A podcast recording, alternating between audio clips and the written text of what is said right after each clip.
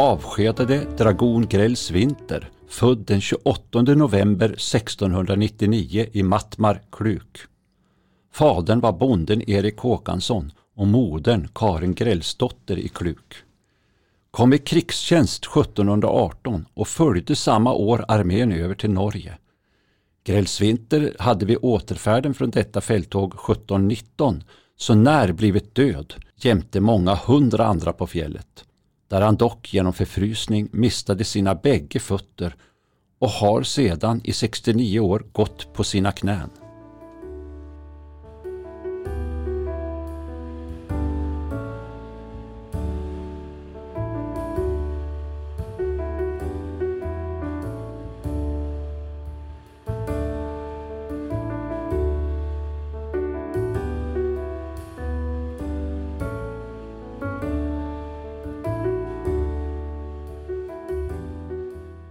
Hej och välkomna till Arkivpodden, seriedokumenten berättar.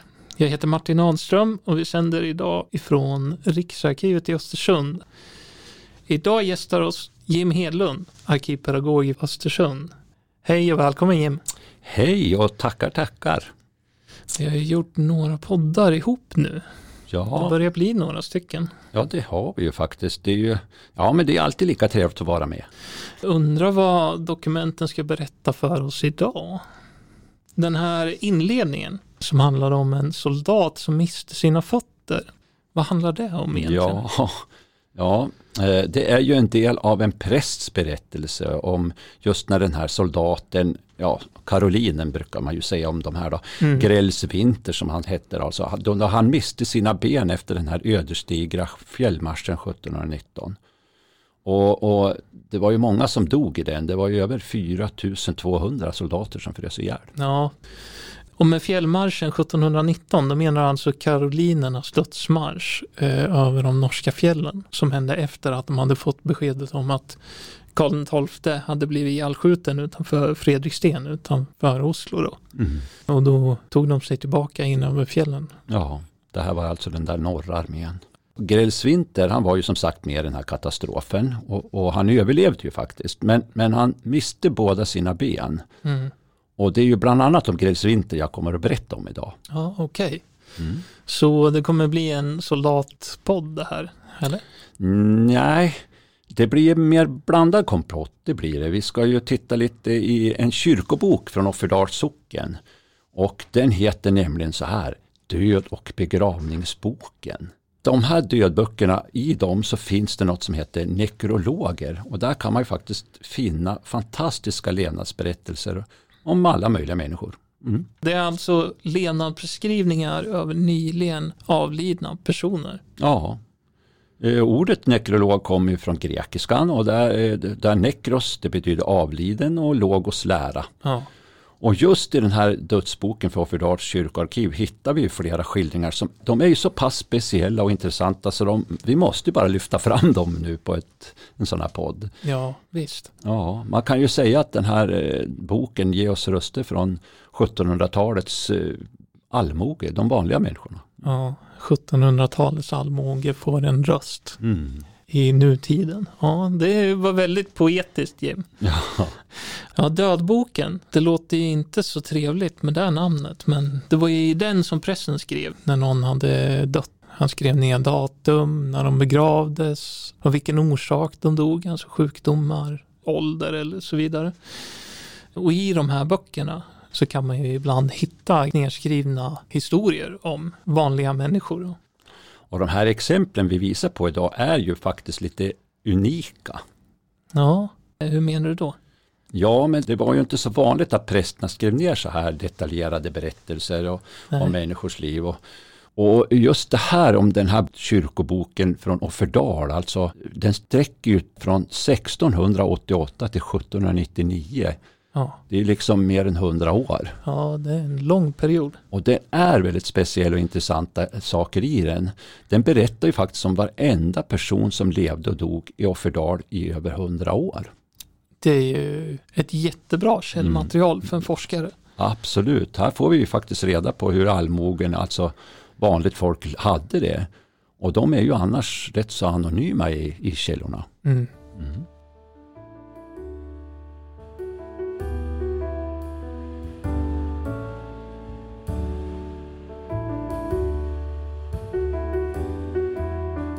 Och nu har du öppnat kyrkoboken här ser jag. Berätta mm. för lyssnarna vad vi ser framför oss här. Ja, nu ser du ju just den här texten om Grälls vinter som vi hörde om i inledningen. Och här ser man ju den stackars Grälls. Eh, vad står det om honom? Berätta. Ja, jo men eh, här står det ju att Grälls vinter föddes 1699 i byn Kluk i Mattmar socken. Mm.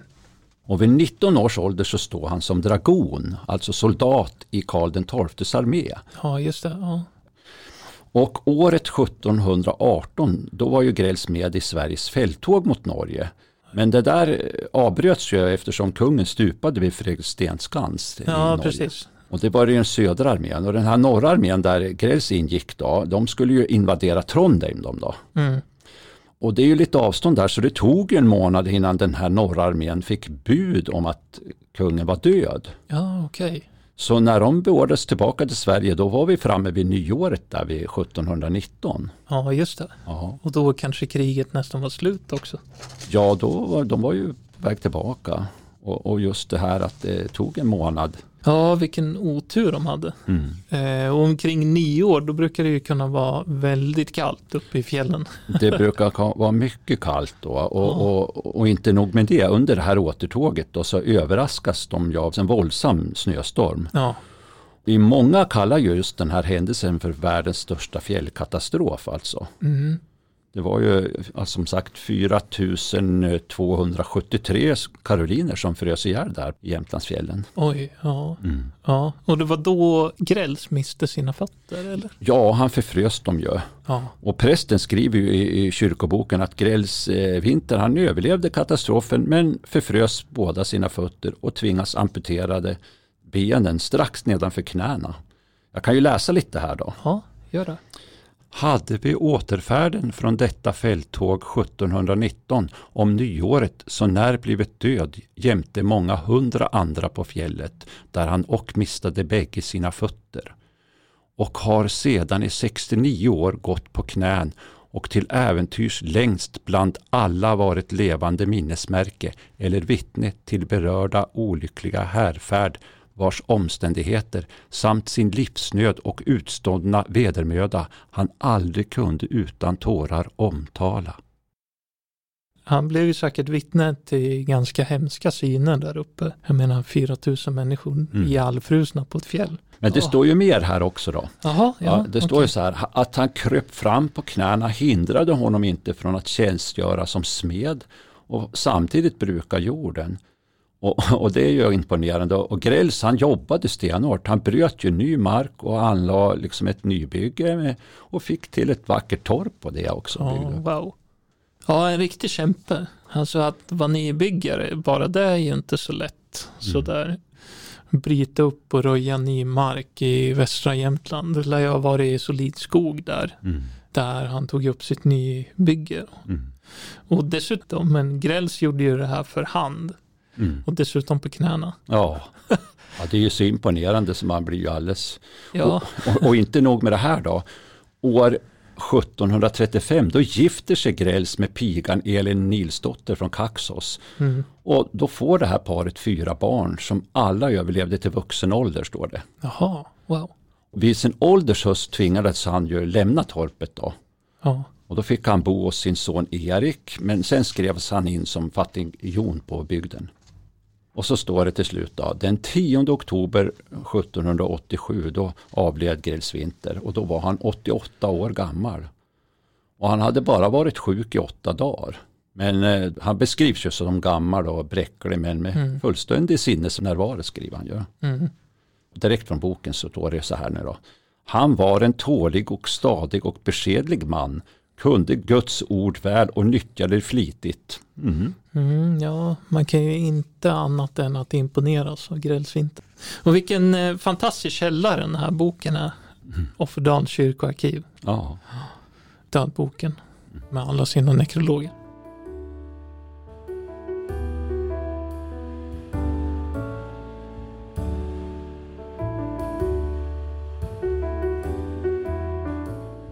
Har du några fler exempel ur, ur boken? Vad ja, står det mer? Ja, vi ska kolla på den här. Vänta ska du få se. Mm. Sådär. Eh, titta på det här. Det här handlar om en kvinna som har blivit skrämd av ett troll. Va?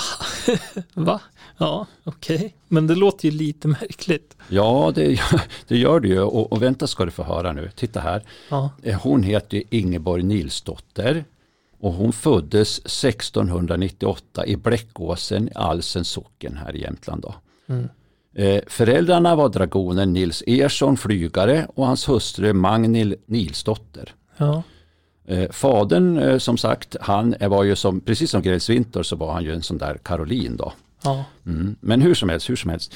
Ingeborg, hon, det står här, hon växte upp i hemmet tills hon var gammal nog att söka piktjänst. Och sen radar de upp vart hon har varit. Hon har, varit, hon har arbetat eh, på flera gårdar, bland Ja. annat hos prosten Abraham Abrahamsson. Ja. Och även hos storbonden Lars Olsson i, i Ede. Ja. Och det måste ju ha varit någon större potentat då. ja. Och hos bonden Göran Ersson i Kaxås. Just det. Mhm. Men då händer det något här, vänta ska du få se. Men under sin tid i Kaxås, då händer det här. En natt när Ingeborg var ute i skogen och letade efter bortkomna kreatur, alltså kan ju vara getter eller kossor då som hon var Mm. ute, Mm. så träffade hon ett skogstroll. Ett skogstroll. Ja, ett skogstroll. Och prästen skriver också så och han fortsätter med att Ingeborg blev så skrämd att hon blev därigenom rörd till alla sina sinnen. Oj.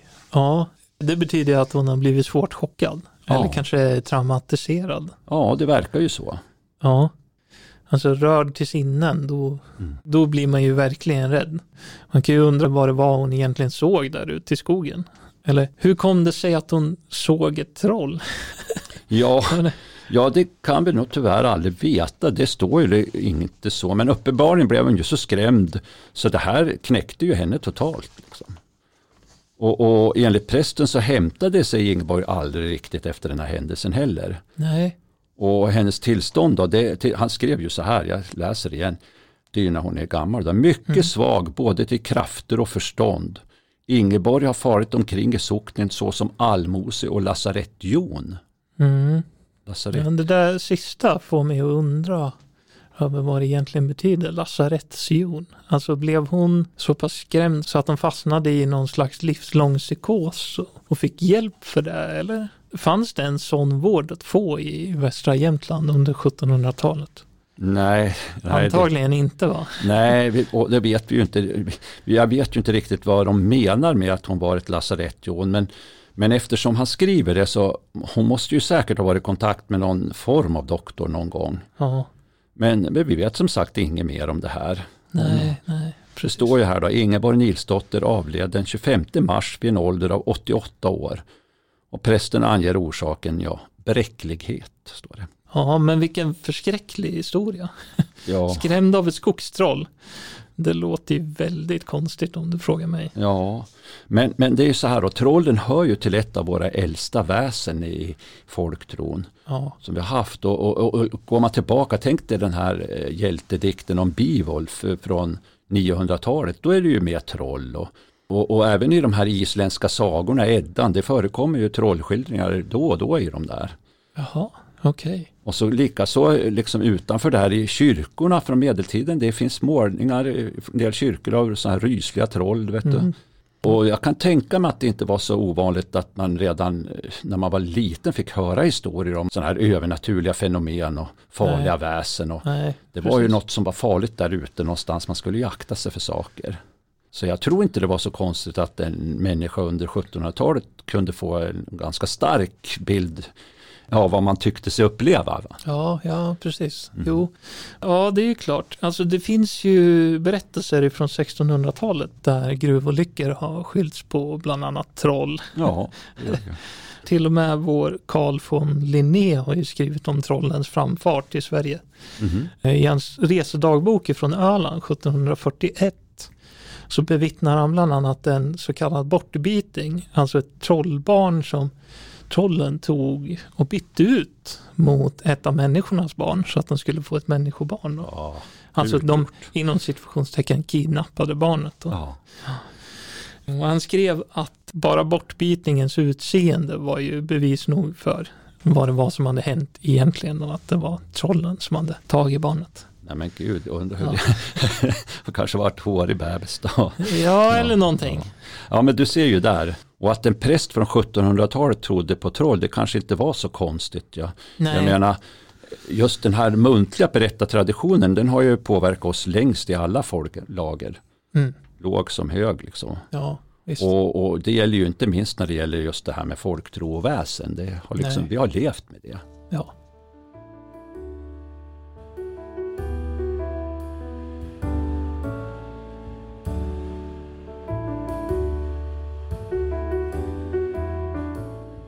Vart tar vi vägen nu?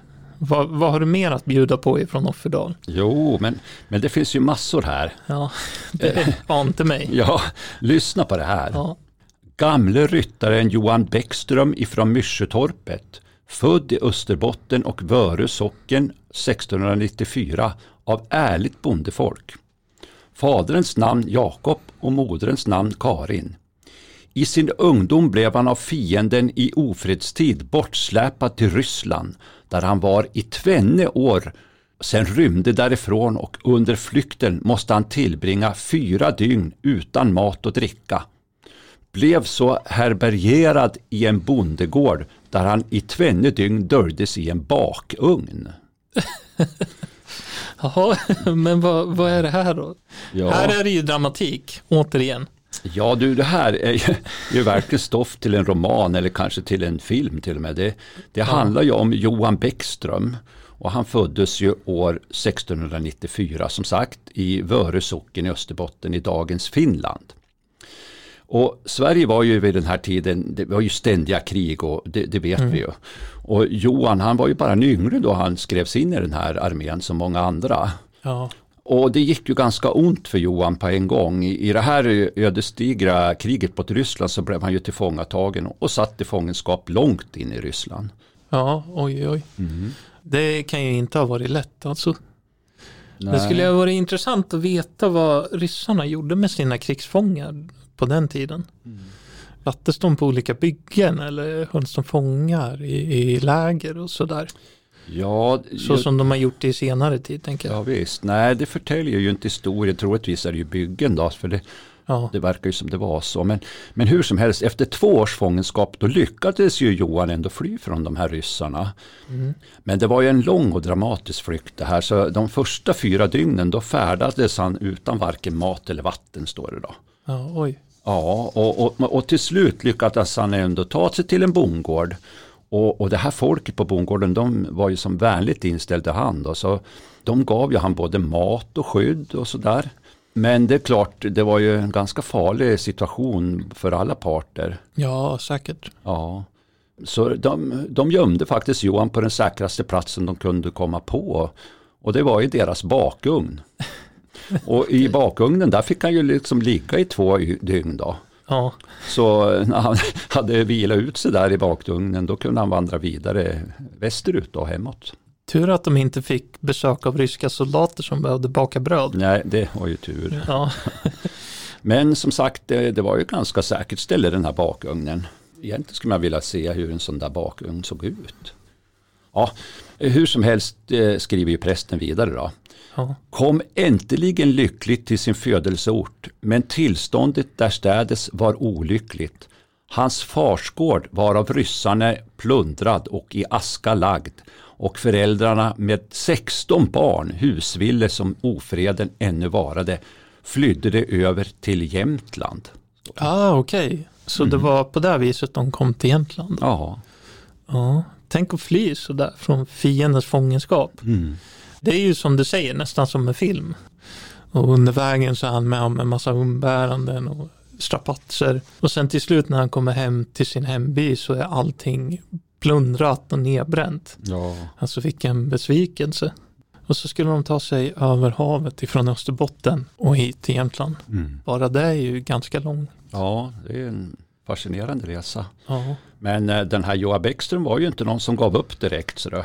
Nej, nej, verkligen inte. Nej. Och, och, det kommer ju fram här då, så då står det ju väl bosatt i Jämtland tog han först tjänst som dräng på följande orter och då räknas ju orterna upp här då. Det var Ås, Aspås, mm. Rödön och på Offerdals prästgård. Ja. Och, och samtidigt stod han som kavallerist i den svenska armén i 20 år. Okej. Ja. Det här tänker jag, det är ju oklart ifall Johan var med i anfallet mot Norge där då, 1718. Mm. Eh, Hur som helst, prästen skriver ju ingenting om det här. Nej, nej. Och om han var med så överlevde han ju såklart. Ja, ja helt klart. Mm. och, och när de värsta krigen nu då, det, det lugnar väl ner sig lite grann eh, sen. När de var över då, då, då gifte sig faktiskt Johan Bäckström och det här var 1735. Och det var med en piga som hette Märit Persdotter. Okej. Och de två bosatte sig sen i en by som heter Bäcken i Offerdals socken. Och så fick de två döttrar. Ja. Mm. Och då började ett helt annat liv Ja. än vad han hade varit med om tidigare. Då. Ja. Ja, och, och även om det här nya livet som jordbrukare säkert var tungt och det var ju mödosamt sånt då på den här tiden så var det ju säkert tryggare och skönare än när hur det hade varit under krigsåren. Ja, säkert. Ja, så här går det och, och tiden går och, och efter 41 år tillsammans sen då, då dör ju tyvärr hans hustru Märet då. Oj. 41 år tillsammans. Ja, Så han slutar sina dagar som enkeman då. nej du, nu får du Nej, lyssna vidare okej. här. Efter ett tag då träffade Johan änkan Anna Ersdotter istället och de gifte sig då året därpå. Det här är ju alltså år 1777.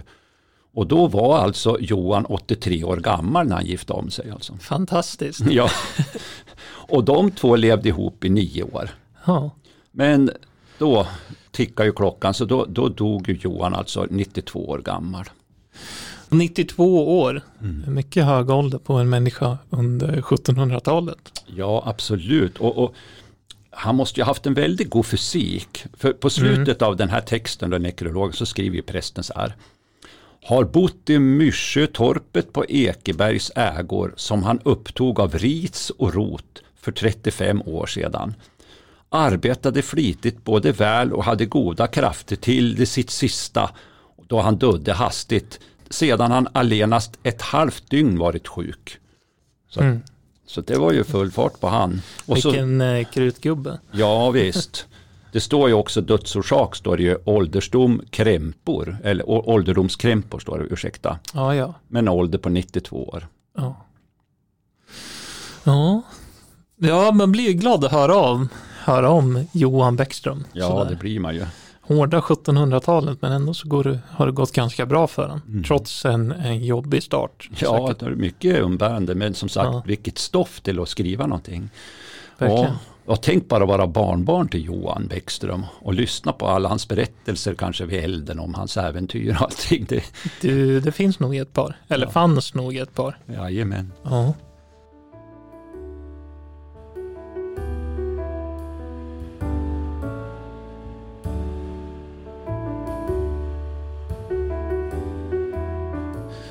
Men alla de här exemplen eller livshistorierna vi har fått höra på nu, de lär väl ändå vara rätt så speciella för att vara nekrologer eller? Ja, ja visst, de, de flesta nekrologer har ju mer sparsamma berättelser. Ja. Men jag är helt övertygad om att det finns mycket spännande skildringar om folk, eh, säkert från många fler orter och socknar runt om i, i Sverige. Liksom. ja. Och det berodde ju säkert på prästens egna engagemang i bygden då. De flesta skrev väl mest korta formalia om den döde. Men just den här prästen i Offerdal, han, han vill ju verkligen berätta om människorna. Det är ju det.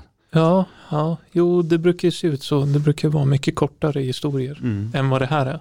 Hur kan en, en, en mer sparsam eller mer normal nekrolog se ut då? Mm, men ska se här då. Så där. Eh, vi tar den här.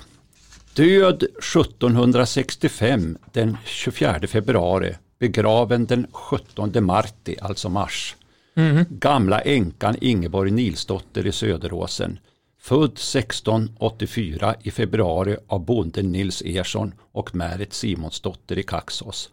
Har hemma lärt sig att läsa i bok och Luthers katekes. Ja. Och katekesen var ju en liten lärobok om de här viktigaste frågorna om kristna läran då. Och, och Ja, ja, som ja. sagt skriven av Martin Luther.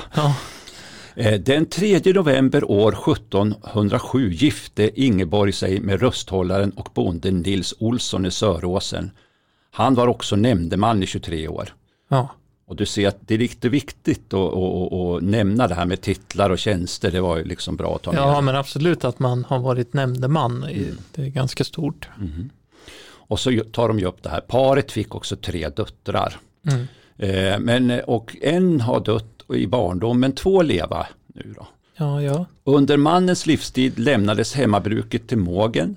Mannen dör 1757 och som änka har Ingeborg varit i barnens bröd utan särskilt födoråd, står det. Hon bodde väl kvar då med barnen men kunde som rå sig själv, så fattar jag det då. Ja, okay. Men så står det så här.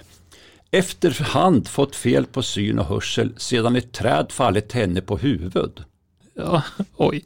Ja, då hade hon ju ändå tur att hon klarade sig ja. med livet i behåll. Men, ja. men hon fick ju säkert en riktig hjärnskada. Och, och i och med att synen och hörseln krånglade, och jag läser vidare då, mm. har i tolv år tillbaka eljest haft god hälsa, flitig och stark hushållerska, har detta sista året ofta dånat och svimmat bort, som och skedde den 22 februari då hon togs upp och bars i stugan låg sedan så som i dvala. För ja. två dagar senare då avled ju Ingeborg. Ja. Alltså två dagar innan, då var hon ju kry och hade bland annat läst de beredelseverser till döden av psalmboken. Och om aftonen varit synnerligt nöjd och glad över sitt liv. Och så står det ju slutligen noteras dödsorsakens ålderdomlig bräcklighet. Mm. står det ju. Mm. Så prästen har alltså varit vid henne vid dödsbädden, verkar det som. Ja, det måste han ju. Ja, han måste ha varit, mm. han måste ha suttit där eftersom man vet att hon har läst verser ur psalmboken ja, och sådär. Ja. Ja. Det verkar ju som att hon hade på känn att det var dags. Mm. Att hon skulle dö. Ja, det låter ju som det. Det här hade ju ingen särskilt storslagen livsberättelse men det ger också en intressant beskrivning av Ingeborg ändå. Mm, ja visst. Och, och, det känns som om den här prästen liksom känner med de här människorna. Även om de inte har så höga poster i, i, i byn och i samhället. Där. Nej men verkligen, man, mm. man, kan ju se på andra ställen att han har skrivit in små böner för de döda. Ja. Man har känt dem och så. Ja.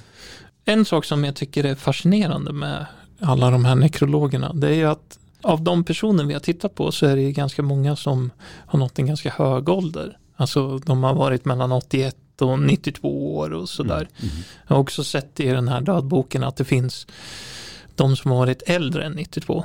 Det finns till och med några som har varit äldre än 100 år. Och det tycker jag är lite, eh, det, som, det ställs mot min förutfattade mening om 1700-talet, om att då levde man inte så länge. Då dog man väl när man var 37, eller? ja, ja. Och här har vi, här har vi folk som, som blir 80 år och uppåt. Ja, uppenbarligen inte alla förstås. Nu, Nej. Ja, nu, de vi har ju tittat på nu, det är ju liksom några få exempel då. Ja. Men tittar man i den här dödboken så hittar vi faktiskt ganska många som blev över 80 år i varje fall. Men grejen är däremot så ser man ju att det var ju tufft att överleva barndomen. Ja. För när prästerna skrev ner en livsberättelse om den avlidne så tog de ju ofta upp också hur många barn de hade och, och just vilka barn som fortfarande levde. Ja, precis. Ja, och barnadödligheten var ju väldigt stor under 1700-talet. Det finns ju uppgifter på att alltså var, var femte barn dog innan ett års ålder till exempel. Mm, mm. En del forskning säger också att var tredje barn nådde faktiskt inte upp till tio års ålder. Alltså Nej, precis. Det var många barn som dog unga. Och det drog ju ner medellivslängden. Ja, Men vill man kolla upp medellivslängden på en ort, då är ju faktiskt arkiven, alltså kyrkoarkiven, suveräna källor. Mm. Då, då, då, går ni ut i död och begravningsböckerna. Där står det ju precis när man dog och vilken ålder man var och var och när man begravdes. Och, ja. och har man tur så kan det även stå vad dödsorsaken var. Då. Ja det är ju även utmärkta källor när man vill forska om effekter, kanske efter en farsot eller nödår. Då kan man ju titta också i, i dödböckerna när man vet att nu var det ju liksom eh, smittkoppor eller något som gick. Ja, då, så, så, det är ju ja. perfekta källor. Ja. Smittkopporna slår ju hårt mot Offerdals mm, eh, församling ja. då och då med jämna mellanrum. Ja, det. det var ju inte unikt i någon församling. Alltså det, det är Nej. så bra, det är perfekta källor. Ja, precis. Och jag upprepar en gång till då. Mm. Att eh, dagens exempel som vi har pratat om idag kommer ur dödboken ifrån Offerdals socken. Mm. Vi har alltså fått höra om nekrologerna ur den boken. Livsberättelser om de avlidna och så vidare ifrån 1700-talet. Ja. Eh, jag glömde ju en sak nu när vi säger det här. Ja, Ni alla kan ju, alla lyssnare kan ju komma åt de här döböckerna hemifrån. ja just det. Jaha. Så är det ju. Och det finns ju på, ni kan ju gå ut, alltså bara ni har en, en nät, alltså dator, så går ni ut på Riksarkivets digitala forskarsal. Mm. Då, då klickar man ju sig fram, då går man ju ut på temat släktforskning.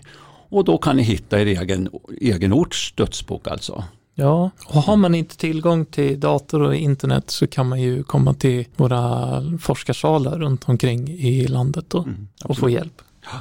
Jag vill också tillägga att det är inte säkert att de är så utförligt beskrivna, personerna i just era församlingars dödböcker, som de är här i Offerdal. Men tack så hemskt mycket för ett väldigt intressant ämne. Ja, tack själv Martin, det var trevligt. Ja, tack, tack. Och till er som har lyssnat på det här, om man är intresserad av eh, ämnen som har med människors levnadsöden att göra så är ju de bästa källorna arkiven. Arkiven. Det är dit man ska gå. Eh, och då kan man hitta sådana här häftiga historier och hitta sådana här häftiga serier som Kyrkoarkivens död och begravningsböcker. Mm. Låt inte titlarna avskräcka er. Tack alla som lyssnar. Tack Jim. Tack. Med det så säger vi adjö från poddstudion i Östersund. Hej hej! Hej!